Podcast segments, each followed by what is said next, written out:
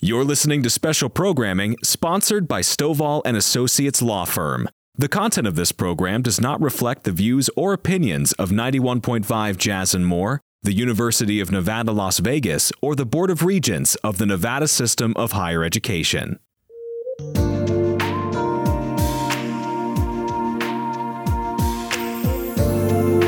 Good morning. This is Vegas Law Talk. This is Leslie Stovall, and today I have the pleasure of having the Nevada Attorney General, Aaron Ford, as a guest, and it's a real pleasure. Mr. Ford, how are you today? I am fantastic. Delighted to be here. Thanks for having me. Today is, we're in sort of the middle of the election season, it seems to me. You are standing for re-election as the Attorney General of Nevada. That's right. It's not quite the middle for me. I've been running for re-election for a long time right now, and we're in a sprint toward the finish line. The primaries for your office are set for what date? The primaries are June 14th. And I know you'll come through the primaries. You're an excellent candidate. And your lips to God's ears. And so the general election, when is that set for? That's going to be November the 8th. Now, are you facing any opposition on the Democratic ticket? I have a primary against the gentleman who ran against me for this seat, I guess 3 years and a few months ago. Mm-hmm. He's running against the same guy's running against me now, so I have a primary. Well, I think you'll get through the primary. I don't think that's going to be an issue. You have opponents in the general election. Both of those individuals, this is a position that requires a licensed attorney, is that correct? It does now. It did not 4 years ago when I ran. And in fact, the gentleman who ran against me 4 years ago does not have a bar license. And so we'll see what that means relative to his appearance on the ballot this time. But yes, right now you have to have a bar license. You know, it's an interesting story. You can go out in rural Nevada and find justices of the peace who are not lawyers. That's right. A lot of them are retired law enforcement, like Highway Patrol, for example. Then we used to have a city attorney here in North Las Vegas. His name was George Franklin. Okay. And he was city attorney up there for years and years. Was not a lawyer. Well, I don't remember. I don't think he was, or he did not go through law school and came into practice. But those were a long time ago, yeah, you know? Yeah. So I was really interested in your background. I did not realize that you hold a doctorate in education. Could you tell our listeners how that came about? Yeah, absolutely. So, not patting myself on the back, but I have several degrees, and most of them are in education. I used to be a teacher before I was a lawyer. Went to undergraduate school, studied math education with a minor in Spanish, and when I graduated undergrad, I became a teacher. My first teaching job was down in Austin, Texas, at a middle school.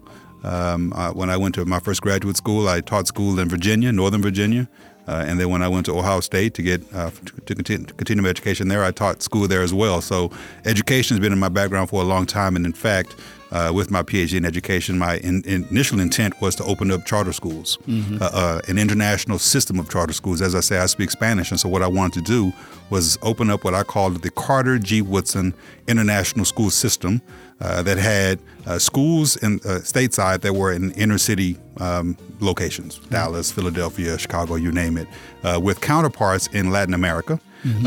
And there will be a required study abroad trip during the junior year. I had this whole plan laid out, and so that's what I wanted to do with education, was open up charter schools and require international experience in that regard. Well, international travel for young folks is a wonderful thing because they get to see other cultures. They get to see how folks interact in different environment and different political systems and social systems. Yeah. And that was my experience. The first time I ever got on an airplane was to go study abroad in Mexico. I was 21 years old. I got on a flight in College Station to connect through Houston, headed to Mexico City to catch a bus down to Puebla, Mexico, where I studied abroad there. So it's been a fantastic experience. My oldest son has studied abroad in Venezuela, in Argentina. Mm-hmm. And yeah, it's a wonderful experience. Now, you have a doctorate in education, and while you were studying for your doctorate in education, you also attended law school. I did. I was attending law school and my PhD virtually simultaneously. Mm-hmm. My first year was all PhD work.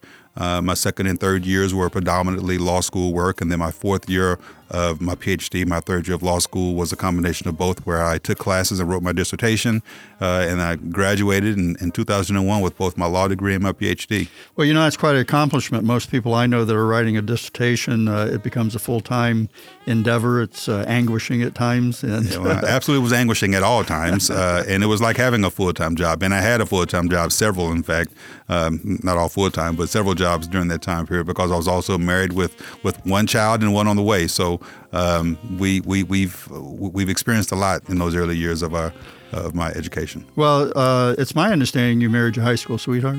College sweetheart. Oh, sorry. Right. College. It's an interesting story because I was at a different college than she was, but we were both, you know, sweethearts from our respective colleges. She was in law school and I met her. I was still an undergrad at Texas A&M, and that's actually why I went to Austin and taught school right after I graduated, because she was at law school in Texas and at the University of Texas. And so I met her, and we married a few years later, and we've been married 26 years now. How did you guys get along if you're an A&M guy and she's a Longhorn? You know, I told her she married up. What can I say? Don't play that part on the air, okay? Don't play that part on the air. I always like to reach back and help those of, you know, less fortunate, so to speak. That's funny. So your wife is a lawyer also. She is. She's a general counsel over at Nevada State College in Henderson. Yeah. I see a lot of students coming out of Nevada State College. Yeah, it's a great institution. Yeah. They're a baccalaureate program, essentially, or a school, or do they have a graduate program? I believe they have some graduate programs as well. Obviously, they do have baccalaureate degrees in several areas as well. Tell me about your legal experience, or the listeners about your legal experience. Sure. So I've been practicing law, so this year we're in 2022 for 21 years now. Mm-hmm. Most of my law practice has been in private practice. My first 2 years out of law school were as a federal law clerk, first to a federal district court judge in Detroit, and then to the reason why I was brought here was to clerk on the Ninth Circuit with Judge Johnny Rawlinson. And so, well, I remember Judge Rawlinson when she was at the district attorney's office. Yeah. So my wife actually got a clerkship with her first. We were already married at the time, and we were interviewing with Judge Rawlinson at the exact same time, literally sitting across each other just like you were. My wife and I were sitting next to each other with the judge in her chair, and she'd ask me a question and say, "So, Aaron, what do you think about this?" And I would answer, and then she'd say, "And you, Berna?" And Berna would answer, and then she'd say, "So, Berna, what do you think about this?" And she'd answer, and she'd look at me and say, "And you, Aaron?" So it was a back and forth, and we both ended up getting job offers, my wife to start immediately and me to start after I finished my district court clerkship. And so those are my first 2 years of law practice, and then I moved into a law firm down in Dallas, Texas, practicing school law, an area that combined my PhD and my law degree, representing school districts and universities and educational institutions. And, were you doing Title IX work? Absolutely. So my dissertation was on Title IX. Oh, my dissertation was on school board liability for student-on-student sexual harassment under Title IX. So I did Title IX work there, and then I went over to a larger law firm and practiced there for 4 years, 3 or 4 years, and then we came here. Came back here in 2007. I joined Snell and Wilmer, became partner there, and I practiced there for around 8 years. During that time, I overlapped it with my opportunity to serve in the State Senate. And in 2015 or so, I moved over to Eglet Prince. And that was the first time I went to the other side of the V, so to speak. I'd always been on the defense side of the V, representing corporations and things of that sort. And then I moved over to the plaintiff side and ultimately was elected to this position. And I've been practicing law in the public sector, you can say, for the last 3 years. And 4 months. How did you enjoy your term in the state legislature? Oh, thoroughly. I really enjoyed that. I mean, I've always been drawn to public service in one way or fashion. Again, I was a teacher. That was my first profession, right? And I've always looked for opportunities to serve the community, and serving in the state senate was a joy of a lifetime. I began as chair of the Natural Resources Committee. 2 years later, I was elected minority leader in the state senate, and 2 years after that, I was elected majority leader in the state senate. So when I ran for this office, that's the position I held at that time, majority leader in 2018, and then I was elected. So here we are.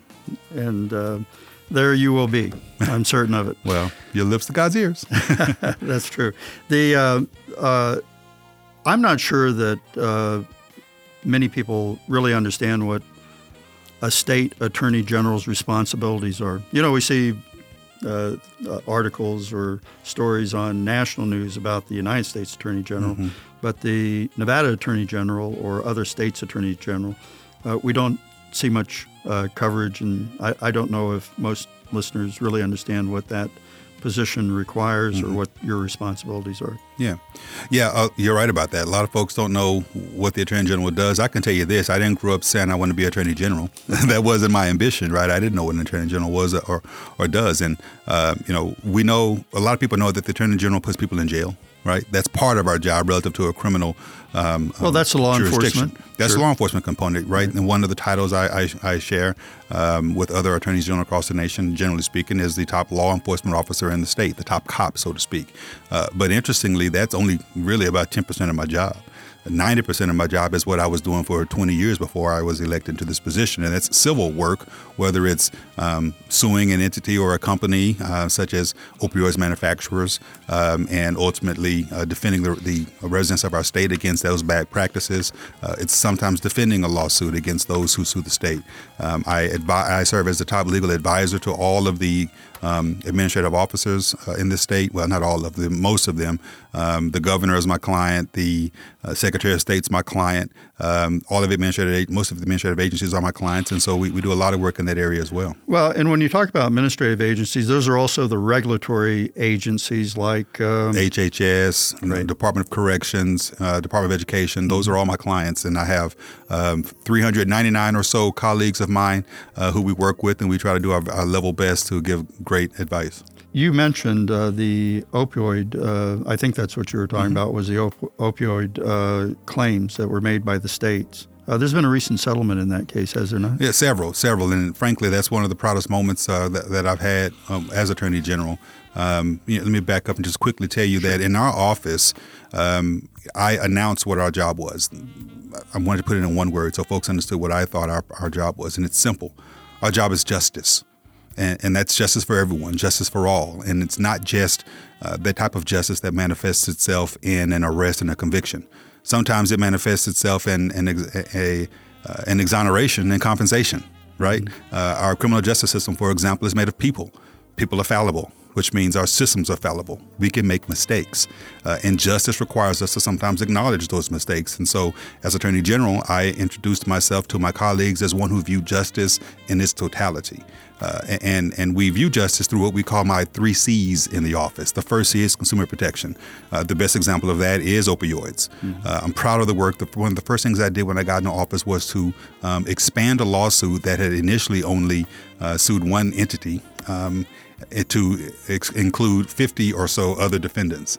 And we have pursued justice for those who've been afflicted by the opioid epidemic through unscrupulous business practices. And we have accomplished 5 or 6 settlements or so, and amounting to around $320 million, and 75 of which, about 130 of which has already come in the tenure, in the time that I've been here, including last week where I announced about $50 million having come in, and we've begun distributing that to our local municipalities and through state agencies to help remediate those issues. So that's the first C. Now, if I understand, there are more lawsuits pending. Absolutely. I have a lawsuit that is slated to go to trial right after I begin my second term. It'll be in February of 2024 when 2023, when this trial starts off. And we have, 4 dozen other defendants in that lawsuit. To be sure, we're open to settling with them as well for an amount that's commensurate with the level of harm that they brought upon the state. But we're more than happy to go before a jury and try to hold these entities and individuals accountable for the wrath that we've seen out of opioids. What is the legal liability theory that you're pursuing in these opioid cases? Well, there are several, one of which is the Deceptive Trade Practices Act that we have in our state here that says that a lot of the manufacturers were engaging in deceptive trade practices when they were marketing opioids, when they were overprescribing opioids, when they were pumping pills into pill mills, and that ultimately got individuals addicted. They were They were downplaying the addictive nature of opioids. Well, they're denying addiction. They were saying, oh, if you have legitimate pain, it's not addictive. And there you go. There you go. And so that was the story. There were so many different issues associated with their practices.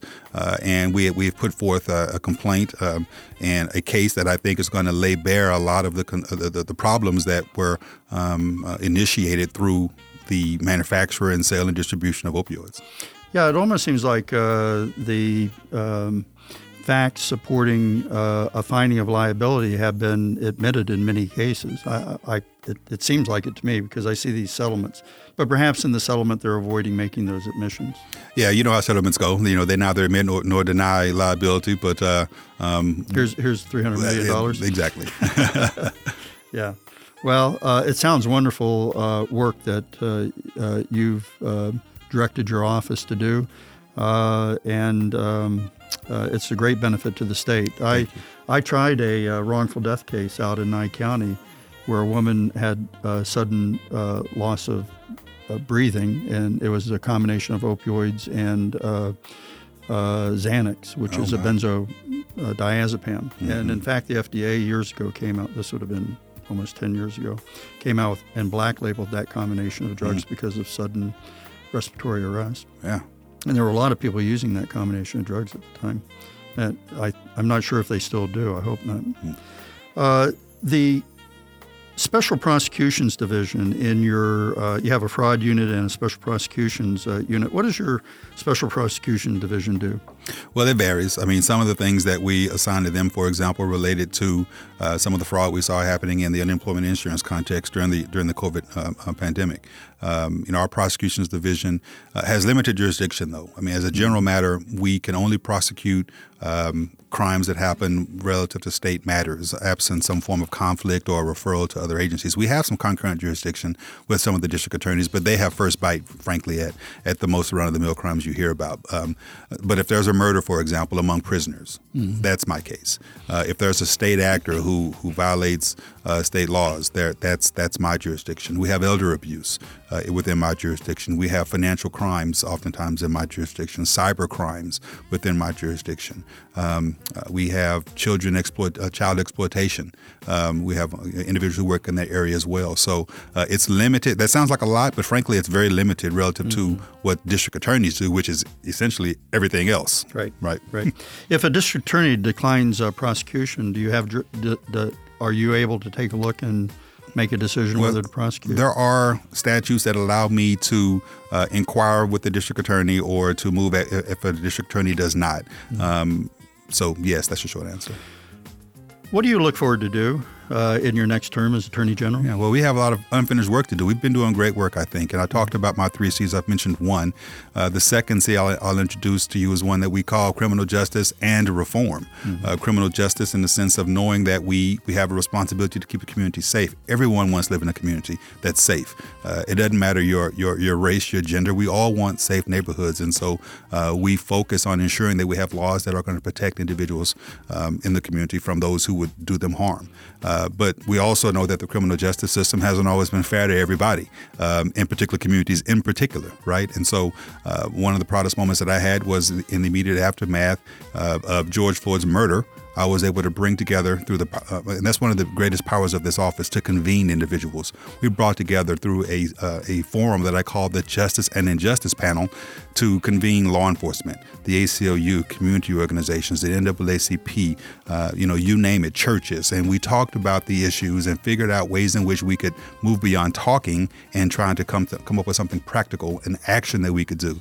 And we came up with a number of bills that we were able to support, 2 of which that I sponsored, and that passed unanimously. And that's an important notion here. In this day and age, you know, it's difficult to get everyone to agree on anything, let alone legislation like this. And so we were able to pass a law after George Floyd's murder that now authorizes my office to investigate police departments. It's called pattern and practice investigations, where we can investigate police departments who are alleged to be engaging in discriminatory or unlawful policing against particular communities or entities or whatever the case may be. And again, that passed unanimously because we convened everybody around the table and talked about how we could do this practically. And my office is likewise subjected to that same pattern and practice vis-a-vis the federal government. You know, that was one of the things we wrote into that legislation. And the second piece that I'll mention in the criminal justice context is that we were able to respond and honor, unfortunately, Breonna Taylor, who was murdered. Well, I shouldn't say murdered. My apologies. Who was killed because of the execution of a no-knock warrant on the wrong home. Right. And so I sponsored legislation that, again, passed unanimously that limits drastically the use of no-knock warrants in our state. And that falls within the second C that I talked about, criminal justice and reform. And then the third C, then I'll tender the mic back to you, sir. It's wonderful. It's very interesting. Well, thank you. Well, the third C is constitutional and civil rights, the protection of all of them, 1 through, I say, 28. Some would argue, clearly, you don't know how many amendments around the Constitution because there are only 27, but I say 28 because the Equal Rights Amendment, in my mind, has been ratified and is the 20th Amendment to our United States Constitution. Mm-hmm. That's the amendment that says that women are treated equally under our state, under our federal Constitution, and it should be recognized as such. And so while it is not yet in our Constitution per se, we are litigating that issue right now. Myself with one of my colleagues from Illinois, we had a colleague in Virginia before he unfortunately lost his reelection, and his replacement from the other party withdrew himself from that litigation. But we are litigating that issue. But the point I'm making is every constitutional right is important to us, and we try to protect them all from vis-a-vis our citizens. And that includes the civil right, the right to vote. Mm-hmm. And the best example I can provide to you in that regard is our protection of the against the attacks of on the integrity of our elections. Last election cycle. I'm proud of the work we did in defending my colleague, my client, Barbara Sagaski, who happens to be from the opposite party that I'm in. But we worked together to ensure that the integrity of our elections were intact, and I'm proud of that we were able to put on a safe and fair and free election. The last administration sued the state at least a half a dozen times, and we prevailed. My office defeated every single one of those, again, because that falls within the sea of protecting civil and constitutional rights. So those are the areas of focus that we've had, and I want to continue those types of things on a going-forward basis. Our priorities didn't change because COVID hit us, mm-hmm. although that's a fourth C, so to speak, that thrusts itself upon us. Right. But we have work yet to do, and I look forward to continuing that work. Well, I've always been concerned about disparate treatment in the state of Nevada by law enforcement and within the criminal justice system. It's interesting that you now have jurisdiction to investigate. Have you opened any? I know you can't discuss specific investigations, but is that something that your office is currently pursuing? Well, you're right. I cannot. As a matter of policy, we don't confirm or deny the existence or non-existence of an investigation. What I can say is that our office is ready and prepared and willing to put forth the work that we now have the authority to do under this particular statute. And so, you know, there we stand in that regard. Well, I can tell you when I started practicing, that was 35 years ago, criminal defendants were not given the resources that the prosecutor's office had, mm-hmm. and they were always at a disadvantage. And I don't know how anybody can look at the rates of criminal prosecutions and convictions compared on race and not conclude that disparate treatment occurs within the criminal justice system. And I just have never seen here in the state of Nevada an effort to, a sincere or legitimate effort to avoid that disparity. Yeah. Well, listen, dating back to my times in the State Senate, I worked with colleagues on both sides of the aisle to improve our criminal justice system. And let me be clear, we have to support our law enforcement in this area. They have just absolutely as much right to go home in the evenings to their families as a rank and file citizen does. And in that regard, that's why I have what I say is hit the green button when it comes to providing opportunities for them to take care of themselves, whether it's through collective bargaining, whether it's through protecting their pensions, mm-hmm. whether it's through providing more cops here in the corridor, or whether it's providing new legislation that I sponsored that protects them from those who would target them because they are law enforcement. If an individual is convicted for doing that, they will essentially be punished tantamount to a hate crime. Right. And that's legislation that I sponsored. Mm-hmm. And I do that because we have to appreciate and recognize the importance of law enforcement. But the flip side is also true. Accountability is important. And I'm proud to say that law enforcement agrees in that regard, that accountability is important. They'll be the first to tell you that they don't want one bad apple to spoil the bunch. And so I worked hand in hand with them to continue improving our system. Well, I wasn't necessarily accusing law enforcement. Sure, I wasn't suggesting you were. I just wanted to make that point.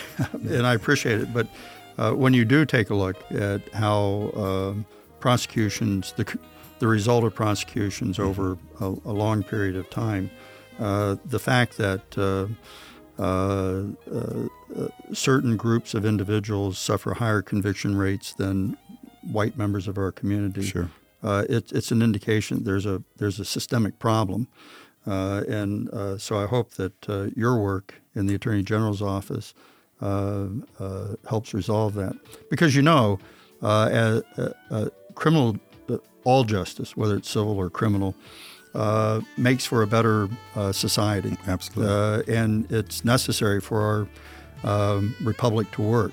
Absolutely, the community needs to be able to trust the system.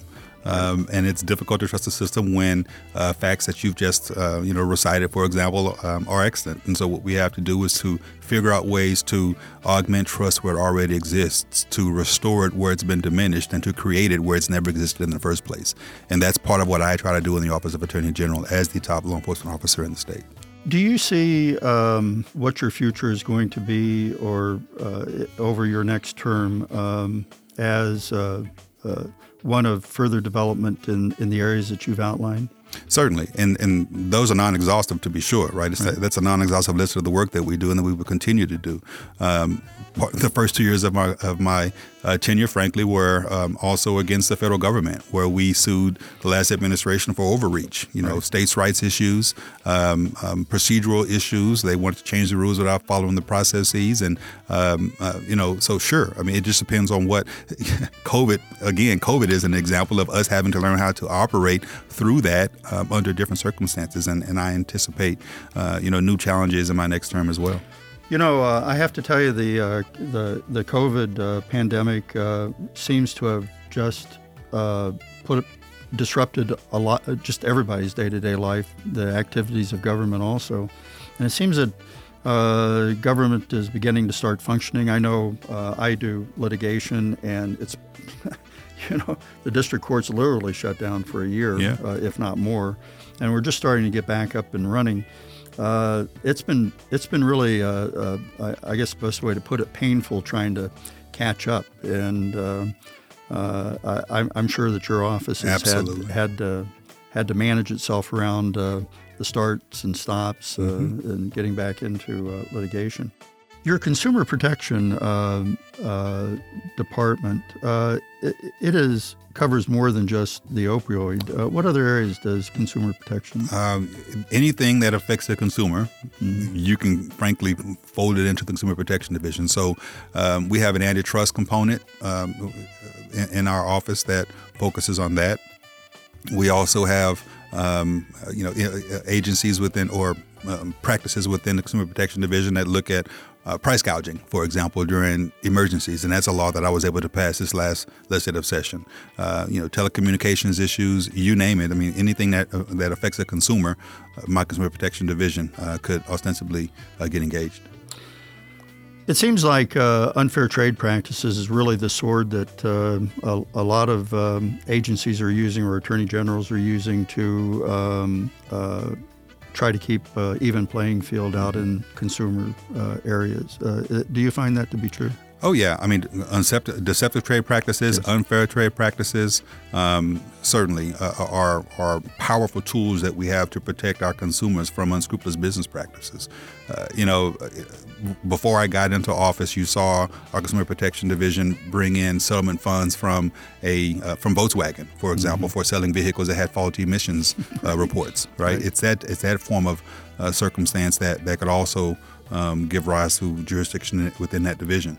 And we cooperate and coordinate with other attorneys general around the nation oftentimes to come together and do multi-jurisdictional, multi-district litigation around consumer protection issues. Opioids is a prime example to that regard. We have several attorneys general on both sides of the aisle working together on this issue. One last matter I'd like to announce that on May 3rd, there'll be a fundraiser for your campaign at the Sterling Club. My firm has the honor of sponsoring that. So if any listener is interested in meeting Attorney General Ford in person, and you are welcome to join us on May 3rd at the Sterling Club. You can go on the website and do your RSVP. It's important to support our local candidate. Well, not our local, our state candidate. Mm-hmm. Yeah, by the way,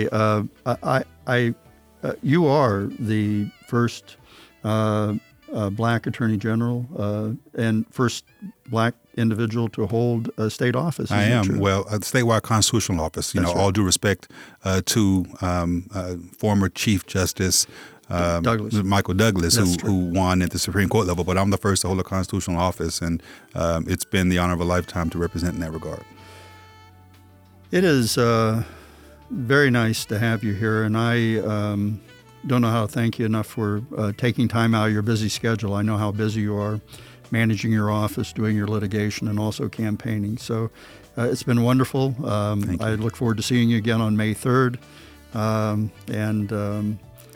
you have my support in the upcoming election, and I'm sure you're going to do wonderful. Well, Les, thanks so much. I really appreciate it, and thank you to your listeners for tuning in. You're welcome.